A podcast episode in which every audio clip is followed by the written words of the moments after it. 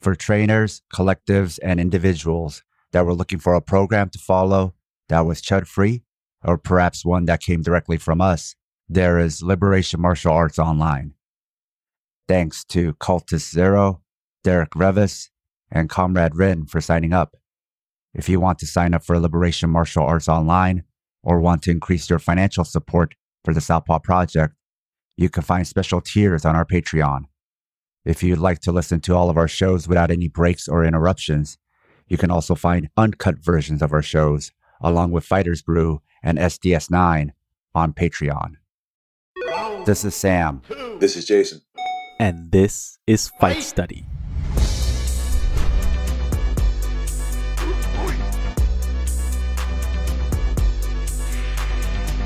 This episode was sponsored by S H M Shelton, Berkshire People's Gym, and New Guy.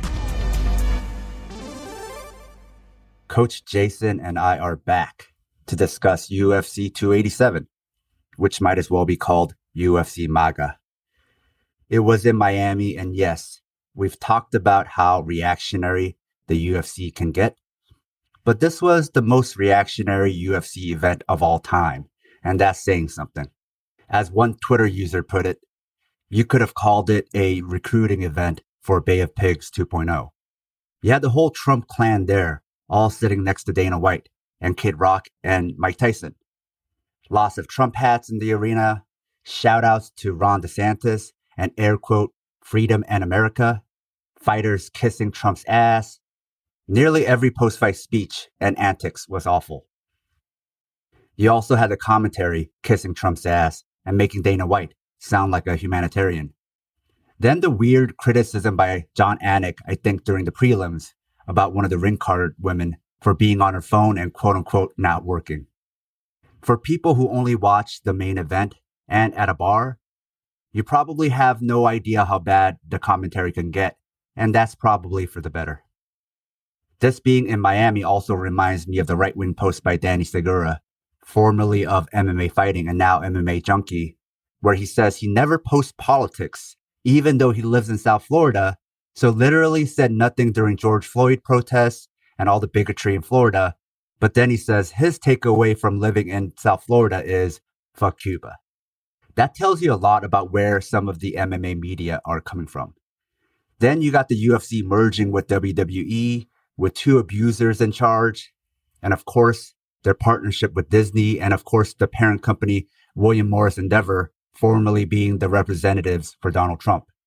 It all really shows you how Hollywood being liberal is a lie.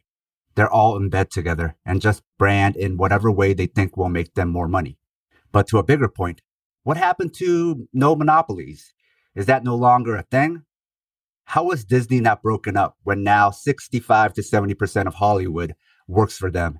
And they own most of the content. And now W W E and U F C are going to merge into one super company. But what's really wild is that U F C and its fans are more surreal than W W E. Jay Snowden on Twitter said he finds M M A very interesting on a conceptual level, but the people it attracts, he finds often morally reprehensible and not in a fun way. I don't know what he means by a fun way, but I mostly agree with that. M M A as an art form and sport is very interesting to me. That's what I like. The problem-solving aspect, the strategic aspect. The people and culture, not so much. Even some of the lefty fans in M M A who are often more M M A culture than leftist. Jason, did you have anything you wanted to add? Fuck, Sam, where do I start? oh, I mean, I, I wonder if the bulk of the alt-right M M A fan base even understands the term right-wing authoritarian personality, because that's them. Not in a nutshell, in the broadest of terms, that is who they are. Have they any clue or inclination of their fundamental absence of logic and or any fucking self-awareness? I mean, for the love of all things hypocritical and with a side helping of conformity and submission.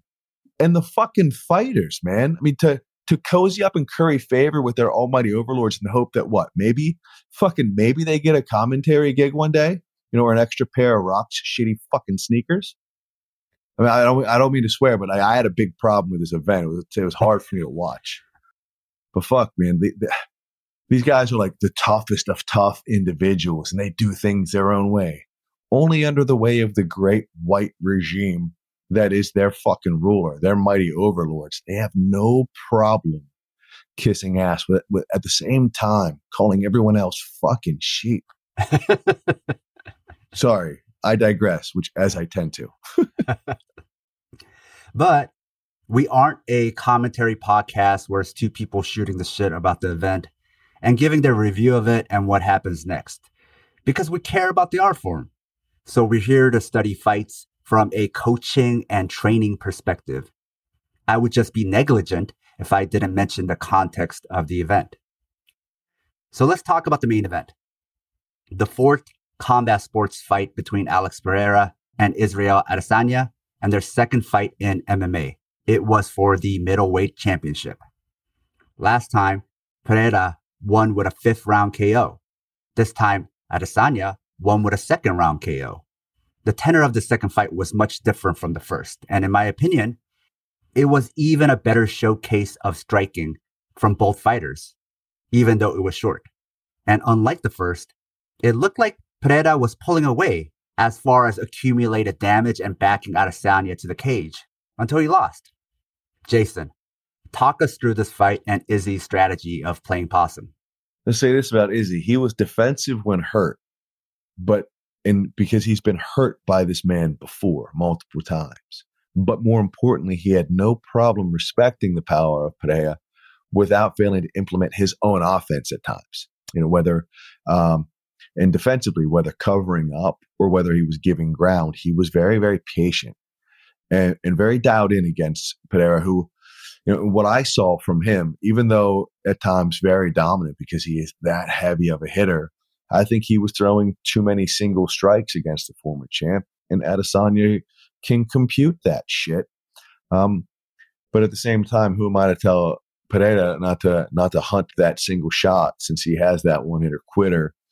Um, but Adesanya was starting to pick up on some of that that timing, um, even though he was a little worse for the wear for it with, with the calf kick. And he got hit by what I thought might have been the stiffest jab from anyone under two hundred pounds of all fucking time. So, yeah, to your point, it seemed like Pereira was sticking to what he did the first time around, which was a lot of single shots, but this time Adesanya was throwing a lot more combinations, especially just with punches. He was, and when he got countered, he would respond with uh, a strike or two, and or a punch or two, and then a big kick to the body. Mm-hmm. And, and that commitment to the body, I thought, was really, really smart because it didn't really let Pereira reset. And when he couldn't reset, his rhythm was disrupted. You want to keep that kind of puncher, that kind of heavy striker. You want to disrupt their rhythm. You want to keep them having to readjust, having to reset their feet, or having to take a breath and catch a beat before they go again. And Izzy's also got a good chin, and but he he is, in with all his athletic gifts, he's a very, very smart fighter as well. And being able to put those, and, and he's fucking grizzled. I mean, he was getting hit with some shots and coming back with big body kicks of his own. And before he found that right hand two times in a row to end it, he was getting hit with some shit. He was getting pieced up and getting roughed up a little bit, but he has that kind of um, visual acuity and and grit that even if he's getting, I mean, he was getting pushed around a little bit against the cage until he decided, hey, man, it's time for me to fight back. So he was smart enough to cover, and he put ego aside until he started acting like a complete dickhead afterwards. But he put it aside. But hey, if, if I had that happen to me where I got lunched a couple of times, I might be a complete dickhead too. So it's it's cage fighting. I'd like to think they could all be better people, but you know, I think it's a bit of a fool's errand. But that's what I really want to highlight about Israel Adesanya is that a man who had been pulverized multiple times, you know, was able to weather a storm and find that shot. And I don't think uh, most people who've never endured that kind of stress or that kind of duress or that kind of that kind of true courage under fire, you'll never understand how impressive what Izzy did was. Now, to clarify a coaching point that you made, right? Because For listeners, Jason was a longtime M M A coach, coached even at the U F C level. And so for you, maybe you sometimes say something and don't realize not everybody understands that point, or that's not common knowledge for them. So let's break it down and slow it down a little bit. You said something about throwing something out there just to break the rhythm, just to make them reset.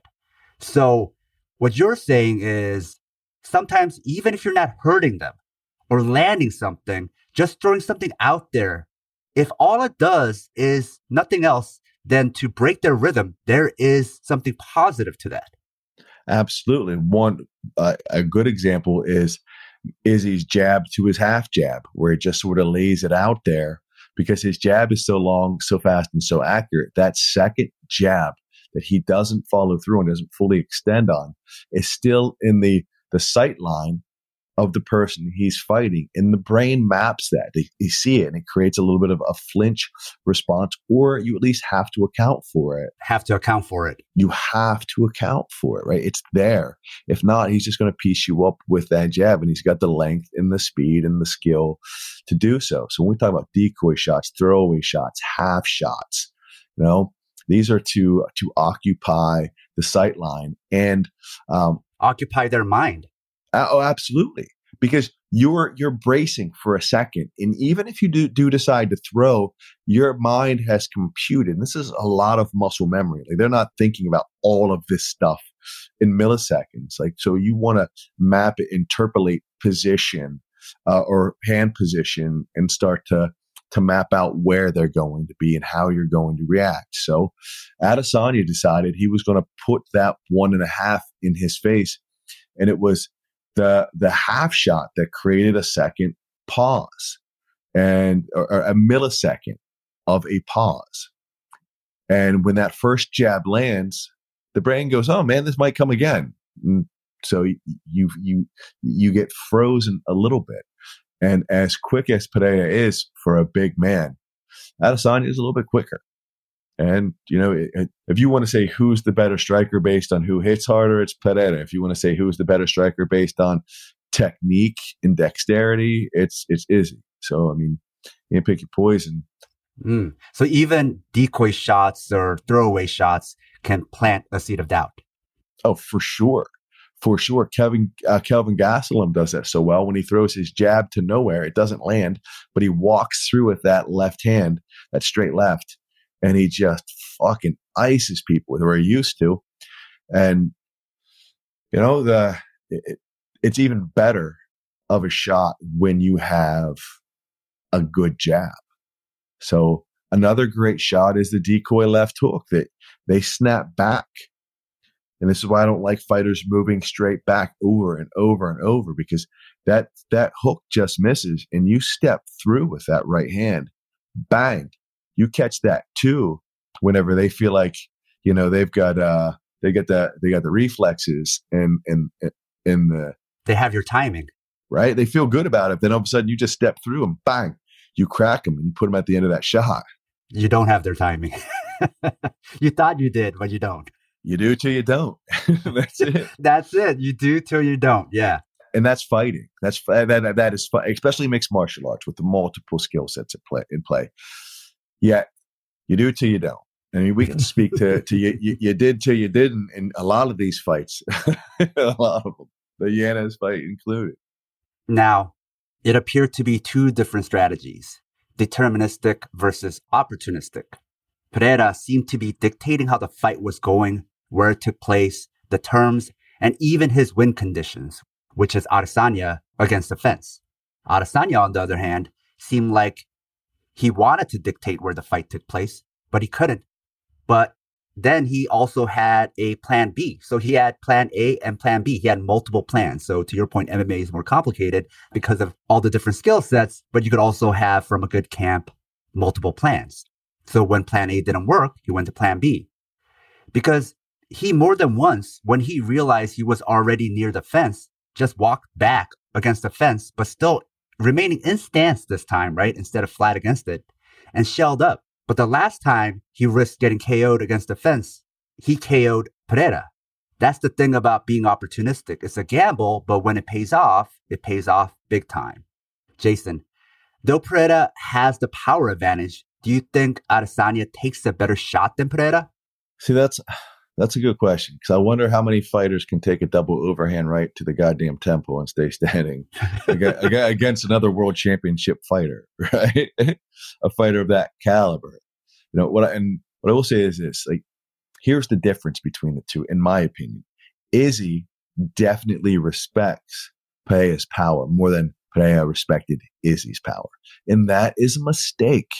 You have to fight like this person in front of you is still dangerous. You don't have to overly respect them, but if you fight like they don't have the goods to be there with this blatant level of disrespect with your like all offense, then like you're going to get blasted with double overhand rights, and both are going to land on your temple, and you're not going to react to either. The only reaction from Pereira was literally his head getting punched backwards, and that was his reaction. And as he rebounded position, he got hit again.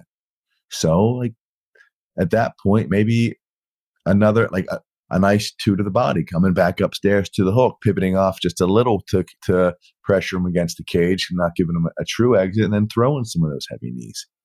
Uh, I just see, and, and I love the offensive part of this game. And let's face it, Pereira hit so goddamn hard. Like ninety percent of the the M M, non-M M A fan base could just sit in the corner going, throw it again. and, and Pereira's going to be like top five in the world. He's going to he's going to occasionally win a world title. He hits that hard. But you have to understand and respect the problems that someone like Israel Adesanya can pose. If not, they're going to fucking catch you, man. That's just it. You know what I realized is because we have monsters like Jiří Procházka, who will take a shot like that and then just like spin around and then keep fighting. You're like expecting that response from everybody. And you have to realize like sometimes, you know, those type of monsters are outliers. That's why there's like only one Jiří Procházka. And, you know, there are some other fighters like that who just, as you put it, fight like their hair is on fire when they get hit. And and they, they're able to. You know, the fight gods have blessed them with something special, right? And you're like, I don't know what that is. I couldn't coach that. I couldn't teach that. Um, also, like you brought up the point, like how good is Izzy's chin? Izzy's chin is really good, which is fucking really unfair when you when you consider how truly good he is as a fighter. Yeah, yeah. You know, and I don't know anyone that can really get anyone that isn't uh, Canelo Alvarez that can get can get away with throwing double overhand right, but but Izzy did against probably one of the most dangerous left hookers. Um, sub two hundred pounds, and he he did it, and he, he did it ag- against uh, you know um, against a, a ghost that haunted him pretty uh, pretty thoroughly throughout his career. Adesanya is known for his footwork, but in this fight, you really saw how Pereira glides around the ring and was so good at cutting off and pushing Adesanya to the cage. But it wasn't anything fancy; it was just small, purposeful steps used consistently. No neo footwork. A note to our listeners. If you love the Southpaw Project, please support us and help us get paid for our labor by financially supporting us on Patreon. This will give you access to exclusive bonus content, like early releases of Southpaw Deep Space Nine, our fictional narrative podcast, Fighter's Brew, break-free versions of our shows without interruptions like you're hearing now, bonus articles, Fighter's Brew transcripts with extra content, Liberation Martial Arts Online, as well as our private chat group on Discord. You can also make one-time donations at Ko-Fi or show your solidarity by wearing our swag. You can find all pertinent links at southpaw pod dot com. The fight was high level and both made adjustments from their last fight. What other adjustments did you see from both camps? You listed some of the things Adesanya made.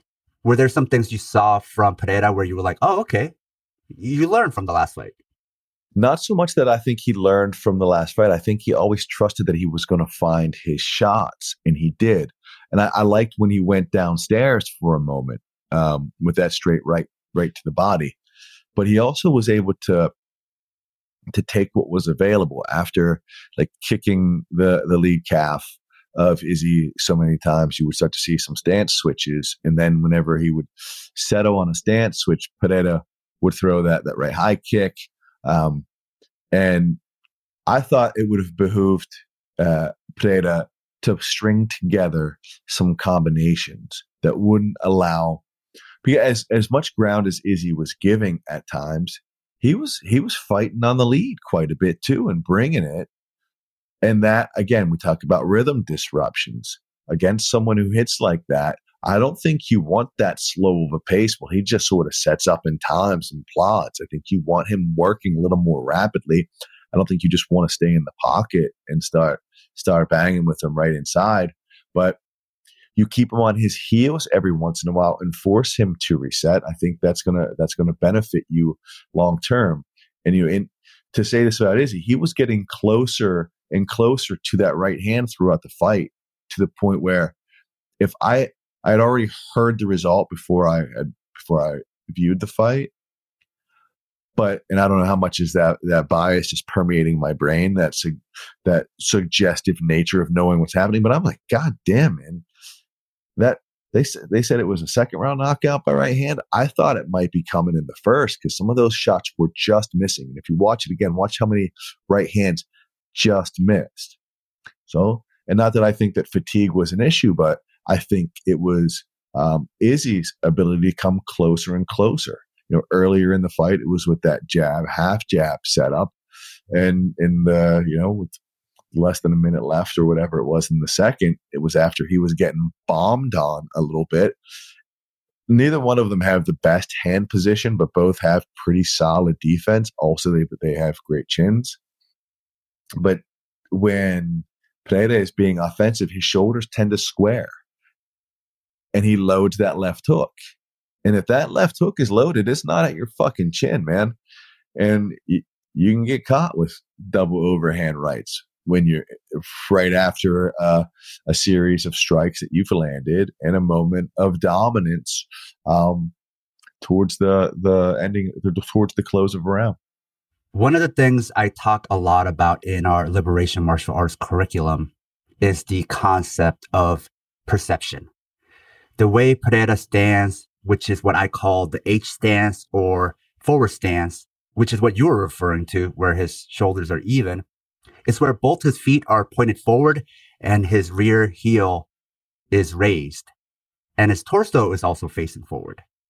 So you can't tell what he's going to throw because his shoulders and hips are all facing forward. This makes him a nightmare to fight because you can't tell what's coming, but it also maximizes his reach. It's similar to a lot of old school boxers like Archie Moore, who took a similar stance. The weakness is defense. However, because you're not looking at your opponent from the side of your eye, but head on, you have much better vision and depth perception. So it's easier to see everything. So like Archie Moore or George Foreman, Pereira uses his hands as obstacles to parry or swat the opponent's strikes away, rather than using the classical shelling up. What drives all this is vision. The further I am from someone, the more I can perceive their actions. The closer I get, it's like zooming in. I go from looking at their whole body to only their face.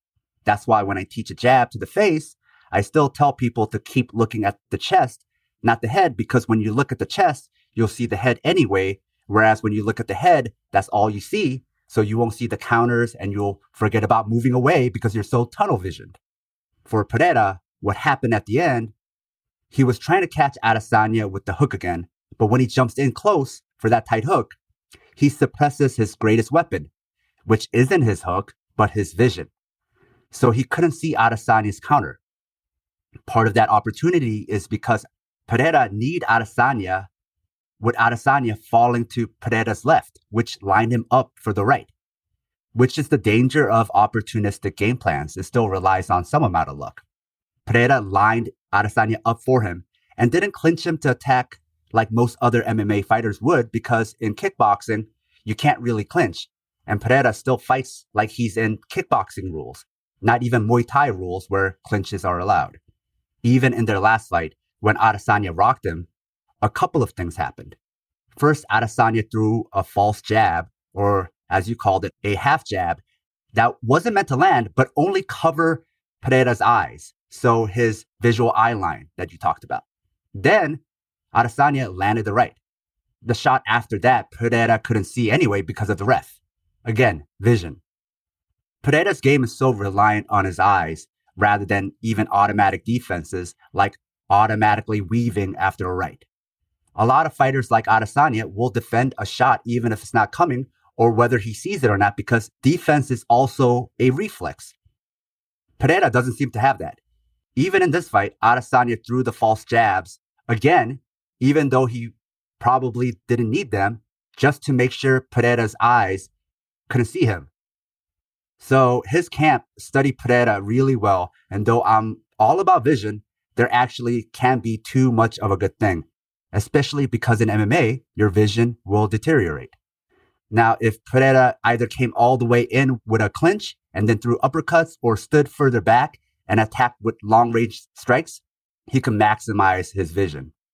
I think Pereira has become too reliant on his Sunday punch, his left hook, which tends to run counter to his primary advantage, vision. Jason, how can Pereira maximize his vision? Well, it's hard because you don't want to, and we speak to this um, a lot, you don't want to, in order to improve an aspect of a fighter's game, you don't want to take away what makes that fighter so dangerous at the same time. His left hook is that money punch for him. But at, at the same time, this is like, this is mixed martial arts. The the things that if you miss a hook heavy and over-rotate and you give someone an easy path to your hips, well, if Israel Adesanya's taking you down, your wrestling's not that great. So um, you need to make some better...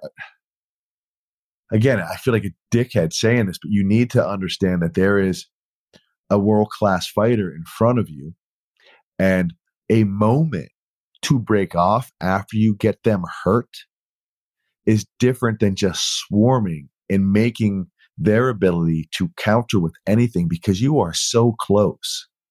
You were literally face-to-face with another human being, and you're you, when you get wild and reckless there, the danger posed by that person in front of you is amplified. And that lack of, like, in sparring, I see it all the time. People will just accidentally get headbutt or hit with an elbow when, when elbows are off the table because they are that close, and it is a violent, chaotic sport. So why you wouldn't sort of use true M M A cage techniques and just... But at the same time, like, he won last time, bombing him against against the cage. So I don't know what to say. Like, you can improve upon it, but I would never want to take away. Everything is Monday morning quarterbacking, which is which is the beauty of what it is we get to do, right? We get to analyze after the fact. But just a little bit more patience in measuring. But again, if you're the if you're the guy who knocked out Israel Adesanya three times or whatever it was, like it. I guess you can take that one on the chin or or at least on the temple twice in a row. For Adesanya and his camp, it seemed like they knew if Adesanya shelled up, Pereira would crash his own distance, which would give Adesanya an opportunity. So it really was great planning by City Kickboxing and execution by Adesanya. But it also takes a lot of courage to do this, to risk being K O'd to look for your own shot. So it speaks to Adesanya's composure.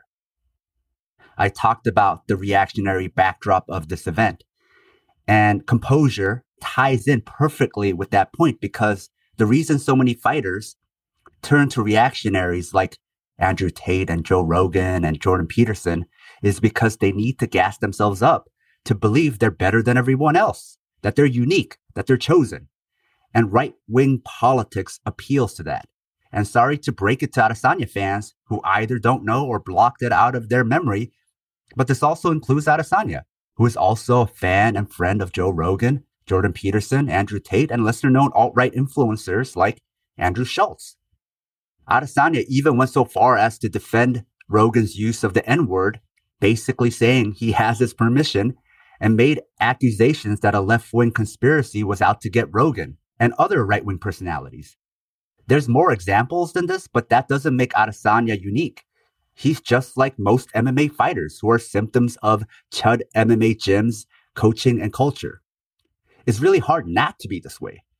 What's weird is to project images onto fighters that's not them, especially an image they would be offended by or reject, like an image of what they would view as being a liberal snowflake.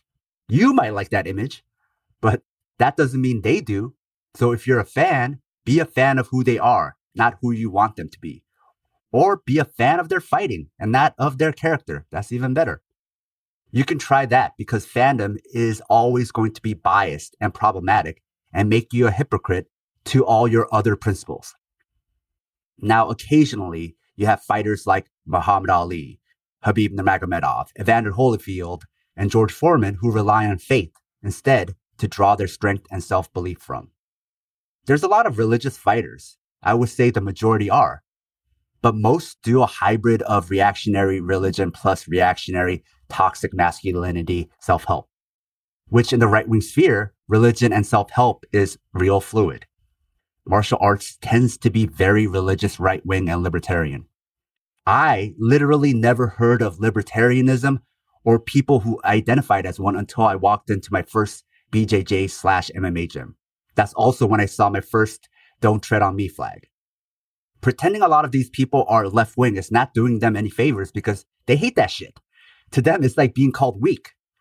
To lefty listeners, being left is something you're proud of, so you want to project it onto things you like. But to most in the martial arts world, that's like a scarlet letter. They, trust me, won't take it as a compliment and won't think you're doing them some kind of favor. Now, this event had a lot of good fights, but many of them went the way you expected. And there wasn't a lot of craft. Like Gilbert Burns versus Jorge Masvidal was a shutout, with Burns beating Masvidal like everyone expected. Raul Rosas Junior showed that even if you're young and can fight in the U F C, you shouldn't, especially at bantamweight, because you do need that regional experience to get you ready for the U F C.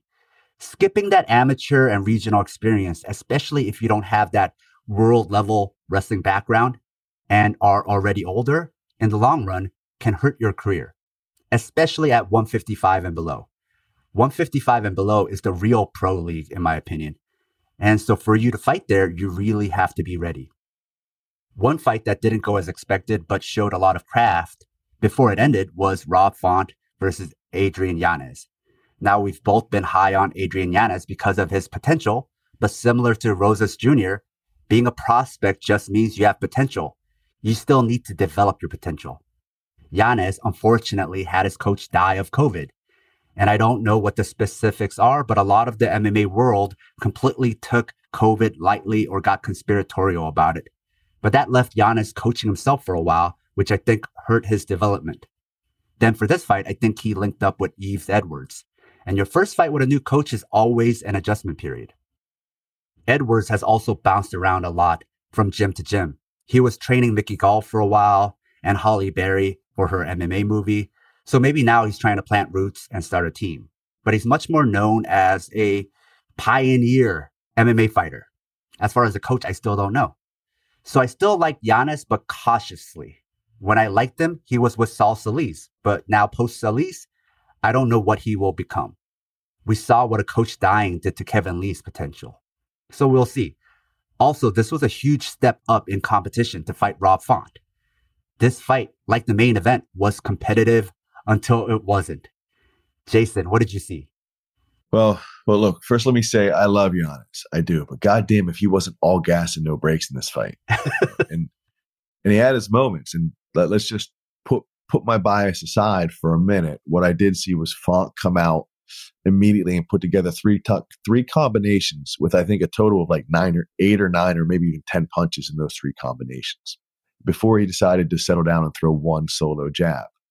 But the, the what I thought was impressive at that time was Giannis seemed to see all of that combination punching and looked good defensively when he was faced with multiple punches. But almost every punch Giannis threw took his head to center line, to center line. And I love the kid. And it, it was working at times when he found his right hand. But fucking Rob Font is ranked sixth in the world for a reason. And his chin was rock solid as usual. I mean, the guy's never been knocked out uh, in professional mixed martial arts. So what I saw is a, a great young fighter in Yanez who was going to have to learn to elevate his game with more than just aggression when he's he's posed with, with bigger wrists uh, in the top ten of the division. Okay, I wanted to ask you about that, about moving his head to the center line, because was it just Yanez getting overzealous, looking for the overhand counter, or was there more strategy to this, or was it just a bad habit? Huh, man, I don't know, I, but I didn't like it, and I saw it immediately. And I'll, I'll say it again, right, because it bears repeating. Uh, everything Yanez, every every jab Yanez threw brought his head to center line. For the listeners, that's a little bit weird, right? Because traditionally, when you throw a jab, you slip to the outside. To the outside, right? You don't headbutt right hands. And and and and when he and I think he did that to bring his body through to throw his right hand. I don't know. That, that's the only thing I can think. Um, and when he actually brought his head off center line, it was right into fucking Rob Font's right hand. So it would be, I would be more critical of his strategy if he wasn't cracking Font a shitload in a three minute fight. But you need more than the more than that at the highest level of the game. You hear me say it. If you want to be world class, you've got to bring world class shit. And he's he's facing Rob Font, and you need a greater understanding of head positioning. Not just, I mean, you can fight. I like his, I like Yanez's stance behind that.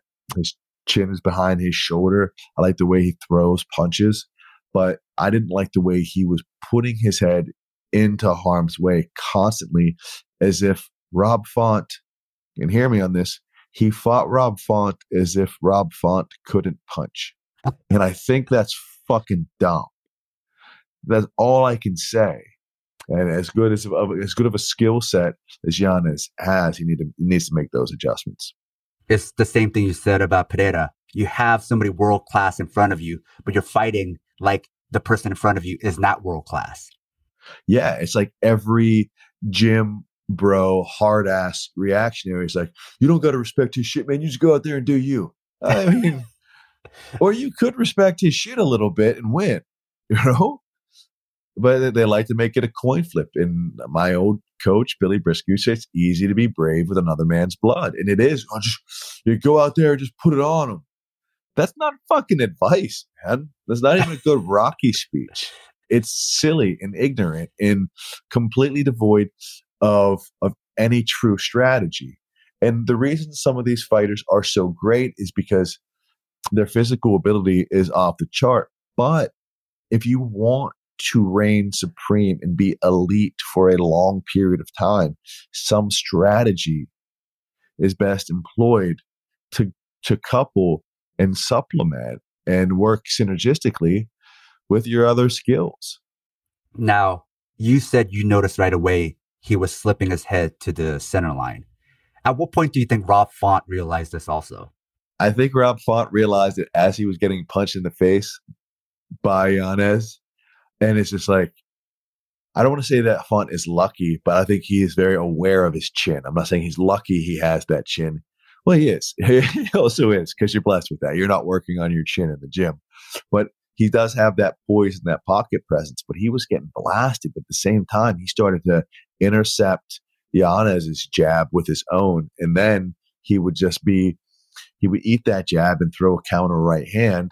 And though he was he was looking a little worse for the wear, he was starting to find his shots, even after losing exchanges uh, with Yanez. So I think he was starting to compute it. And hey, to Yanez's credit, he was piecing up an excellent boxer in in the division. Again, until he wasn't. And then things changed pretty rapidly. So imagine if he did that with just a, a, the occasional consideration of defense or stepping off. And as good as, as Yanez's jab is, when he was putting a kick behind it, he was landing some kicks. So you can start punching as, as, with the excellent punching ability of Yanez. You get that you can punch people into kick range more often. When he did, because um, it was was only a three minute long fight or whatever it was. But you can you can get more of that if you are just a little bit more patient and against some of the best in the world, top five, top, top six, even in the deeper weight classes, top ten, you're going to need that. you know? If you love the Southpaw Project, become one of our financial supporters. It'll help us supplement the cost of running this project, the incredible time and energy we put into it seven days a week, and you'll be giving us some breathing room, not only to juggle Southpaw with our day jobs, but also to expand Southpaw into other areas.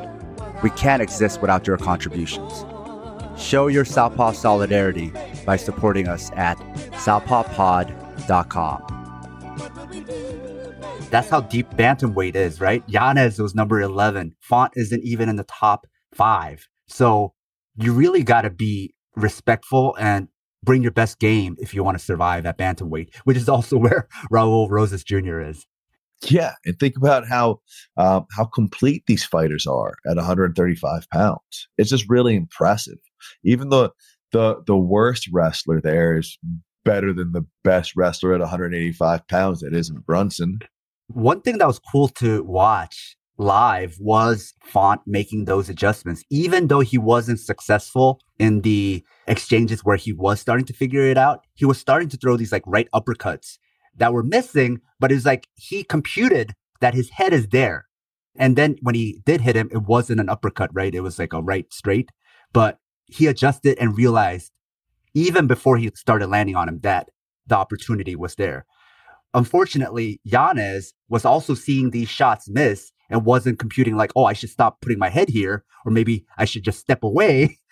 He just stayed in the pocket until he got caught. Well, I, I think your point that it wasn't computing for one fighter while it was for the other. So when when it, when Yanez started to have success with some stuff, because Font's chin is so good and because he was so aware of like the whys and hows that he got hit, like he was taking in that information, thinking, if he does this again, I'm going to do this. I'm going to find that shot. And you started to see that slowly unfold. And it almost seemed like the more uh, the more good shit that Yanez landed, the greater the like the problem solving ability of Font was in real time, which was great to see. You know, other than the fact that like Yanez is one of my favorite fighters.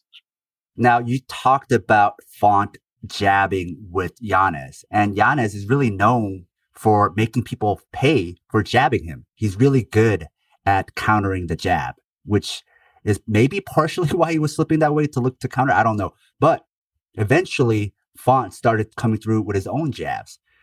Was it just the adjustment of like, okay, if I can't avoid Yanez's jab, I'll just like jab him at the same time? I think so. I think it was his his want to simultaneously counter, right? Those intercepting counters or the simultaneous counter shots where you jab with a jabber. You know, I think his responsibility to simultaneously counter uh, uh, Yanez's jab, or even jabbing up a little bit on the lead, that he's got a good understanding of distance and timing when you go to that same that that same setup over, or you go to that same strike over and over and over. I don't think that's something you want to do with Rob Font. And you start to add things. There are things you have to account for, like someone else's conditioning. So you you winning multiple punch kick sequences that are making you more tired and fatiguing you to a greater extent may actually be working against you in the long run. You know, in the long run being fifteen or twenty-five minutes. So like when we when we make when we throw little catch phrases around or like little jokes, like it was till it wasn't, or it was winning until it was. Yes, you got to understand what you're contending with, and what you're contending with is a fighter that has never been knocked out. And yes, it'd be a great feather in the cap of a of a very very good young fighter to knock out Rob Font, but I think like that's a bit of a fool's errand if that's if that's your game plan to get him out of there. What I think he could have done, what I think he could have done very easily, if he wanted to put uh, a calf kick behind that jab of his and mix in some shit, I think he could have made it really, really uncomfortable for for Font, and at the same time not allow Font to start timing over and over and over the the the jab inside slip, or that the, the jab head position of Yanez, in an attempt to, to strictly find his right hand. Do you think maybe the thing you said about breaking your opponent's rhythm that you mentioned earlier with Adesanya And Pereira applies here, where that simultaneous jab started throwing Yanez off of his game or off of his rhythm, or maybe just like pissing him off or just interrupting him in some way. Yes. But at the same time, he did have success even when he was getting picked off on his way in. And he would find that right hand. Now, it goes to what I said, you have to fight this individual according to some of the attributes and strengths that, that your opponent uh, has. And you have to contend with those things. Rob Font can punch as well. So if you're doing nothing but like, eating a few to land a few, well, I mean, it becomes who is who's got the better chin at that point, or um, who finds that shot to the jaw, to the temple, uh, or or whatever it is. You just can't assume. You have to take into consideration how tough of an out, striking wise, Rob Font really is. So you can mix some things up. You can you're able to win a decision, or you're able to mix in some of those blitzes or strong combinations that you put together, and not just, you know, think you're going to bully Rob Font, because that's a that's a fucking bad idea. And being a old school Yves Edwards fan, I do remember one of the interesting things about Yves Edwards was he would do this inside slip to a jab to a right overhand. Sometimes he would even throw that jab kind of like a reverse fist to get underneath their guard or underneath their hands. And I wonder if that's a thing that he learned from Yves Edwards that used to work back in the day when fighters were awful, but you can't get away with against somebody like Rob Font. Well, you got to like we have to realize that Font can box as well. So uh, a strong, uh, the, one of the stronger skill sets, probably the best skill set that Yanez brings to the table is his boxing. And I'm not going to say that Font neutralized it, but he was able to to at least mitigate it because of his own boxing ability. They both had solid hand position, and they kept their chins tucked for the most part. And so that that coupled with Font having an, an excellent chin, those punches that you usually think that you think are going to debilitate your opponent end up exposing you if you don't come back with either another striking co- continuation of that striking combination, or if you're not varied enough in strike selection to disrupt their rhythm and timing. The way, but if you're able to, I say this all the time, Giannis went in there throwing nothing but fastballs because he threw a couple of no-hitters in fucking college. And he, th- he thought he could come into the bigs and throw nothing but heat. But I promise you, if you take that, that yeah, you might have some fun and you might get some pretty impressive uh, strikeouts every once in a while. But a lot of motherfuckers are going to take you yard because they're able to sit on it. They're able to time it. And a lot of these fighters at the best of the best, at the, at the top of this game, are first ball fastball hitters. And if you come in with that shit, they're going to take you deep. And I think that's what Yanez did. I think he brought his, the game that got him there, right? And that's great. But there's an evolution. There's a change once you get to the top five and the one thirty-five pound division. One other thing I wanted to touch upon is something we've noticed as a pattern. A fighter goes to Fight Ready and gets better even in their first fight with them. This time it was Kelvin Gastelum who looked good for the first time in a long time. Even getting a shop-born fighter to fight like they used to is a difficult task because of all the miles. And also, they have different motivations and they might be filled with more doubt. So what improvements did Fight Ready make with Gastelum? Or do you think it was just more to do with the style matchup against Chris Curtis? Well, here's how I see it. Like Gastelum's punch selection and setups were excellent. The other night, they, they were really great. And don't get me wrong, he's had those skills, right? And he's shown these techniques for years with moments of absolute brilliance.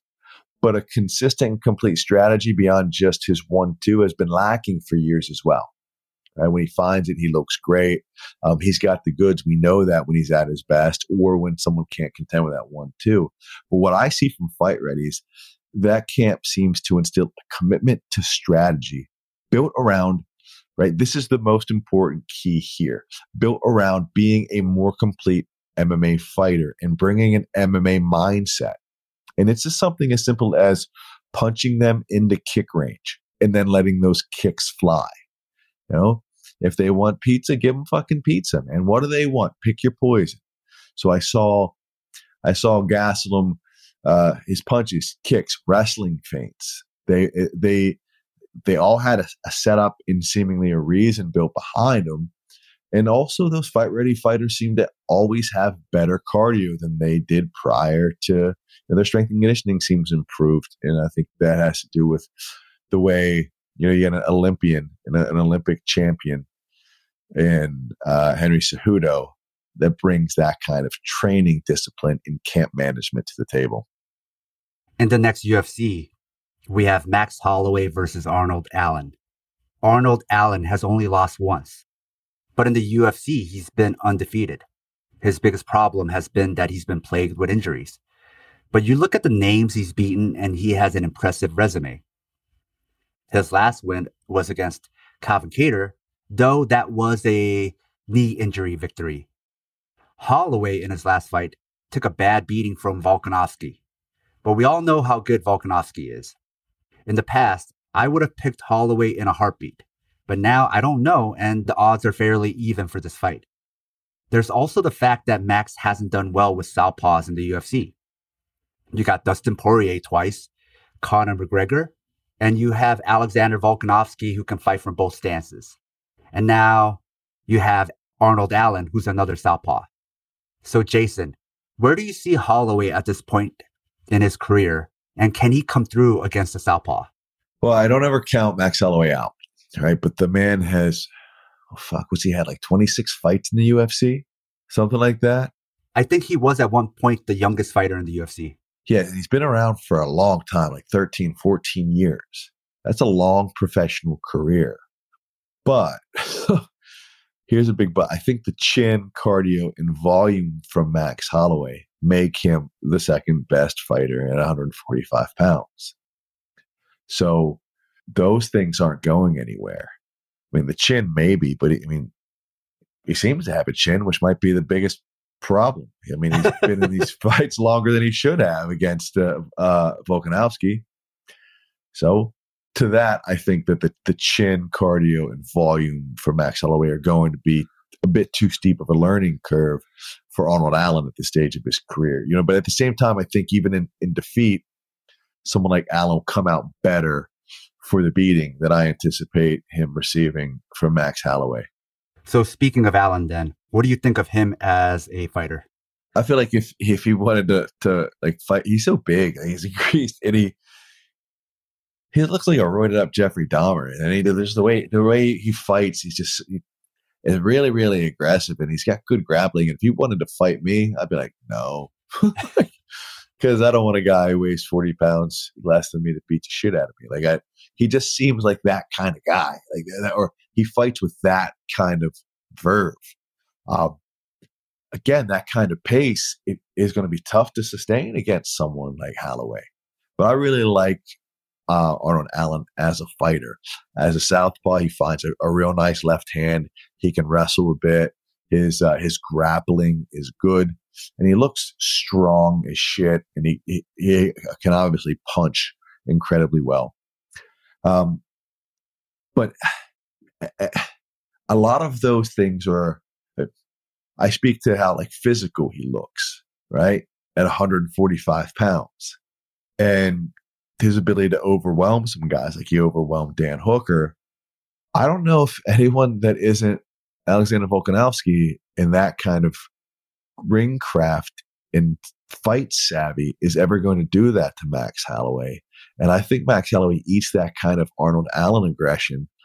I think he eats it up. But I still like Arnold Allen as a fighter. I really do. I think I think he's going to be fantastic. I mean, he already is great. But I, I, I like watching him fight. I like the way he brings that shit forward. And he used to be with Faraz Zahabi at TriStar, and now he's over with Leon Edwards' camp, which I think is a good move, and doesn't seem like TriStar has anybody anymore. They're not really producing the same level of fighters. So I think that was a good move for Arnold Allen to keep developing. And Leon Edwards, his camp has shown that they are world-class level to the point where they could out-game plan and beat uh, Kamaru Usman, who used to be the pound-for-pound number one fighter in the U F C. So can they come through again with Arnold Allen versus Max Holloway? You know, I would say one forty-five is a tougher division to plan for than one seventy. So it's going to be tough. And if he could beat Max, then now we're having a different conversation of can Arnold Allen compete with Alexander Volkanovsky? But as of right now, you're not quite sure if you could beat either of them. That's the conversation I want to have with you after the fact. I do want to break that kind of shit down, right? If someone like Leon Edwards, who is a patient southpaw against an aggressive, with a, like with an aggressive southpaw and Arnold Allen, and can you can you teach him a little a bit, a little bit more uh, about the patience of the game and about fighting someone um, who tends to drown people with volume like Holloway does? And uh, if it's a pretty fucking impressive feather in his cap if he beats Max Holloway, then everyone's going to start talking about, ah, Volkanovsky. And no, Max Holloway on his worst day is still probably the third or fourth best fighter at one forty-five fucking pounds. It's just, it's just how it is. He's probably even still in the top five pound for pound of all the divisions, right? It's just that they don't want to have too many names from the same divisions. But to be honest, right, he's up there.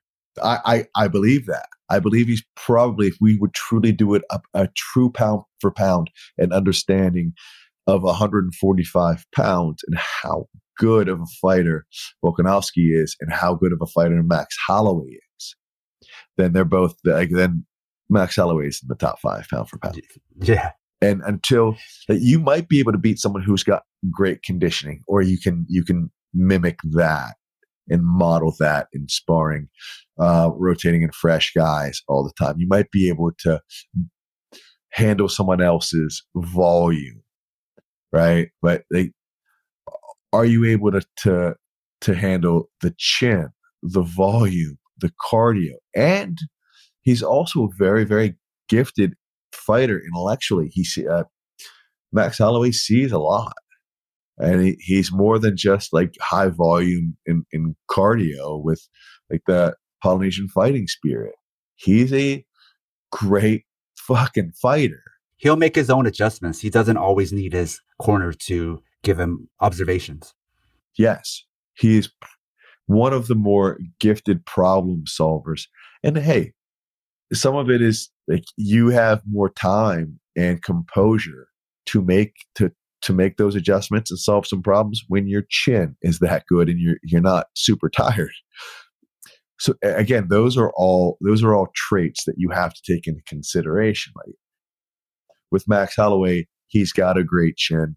Um, he's got that kind of volume, and he's able to make decisions because of his cardio and his chin. And he always seems composed and with it, even whenever he's getting seriously outgunned by someone like Volkanovsky in their last fight.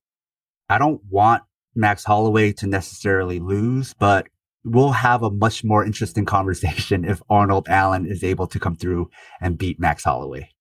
That's right. I mean, that gives us a lot to consider. And then and how he does it.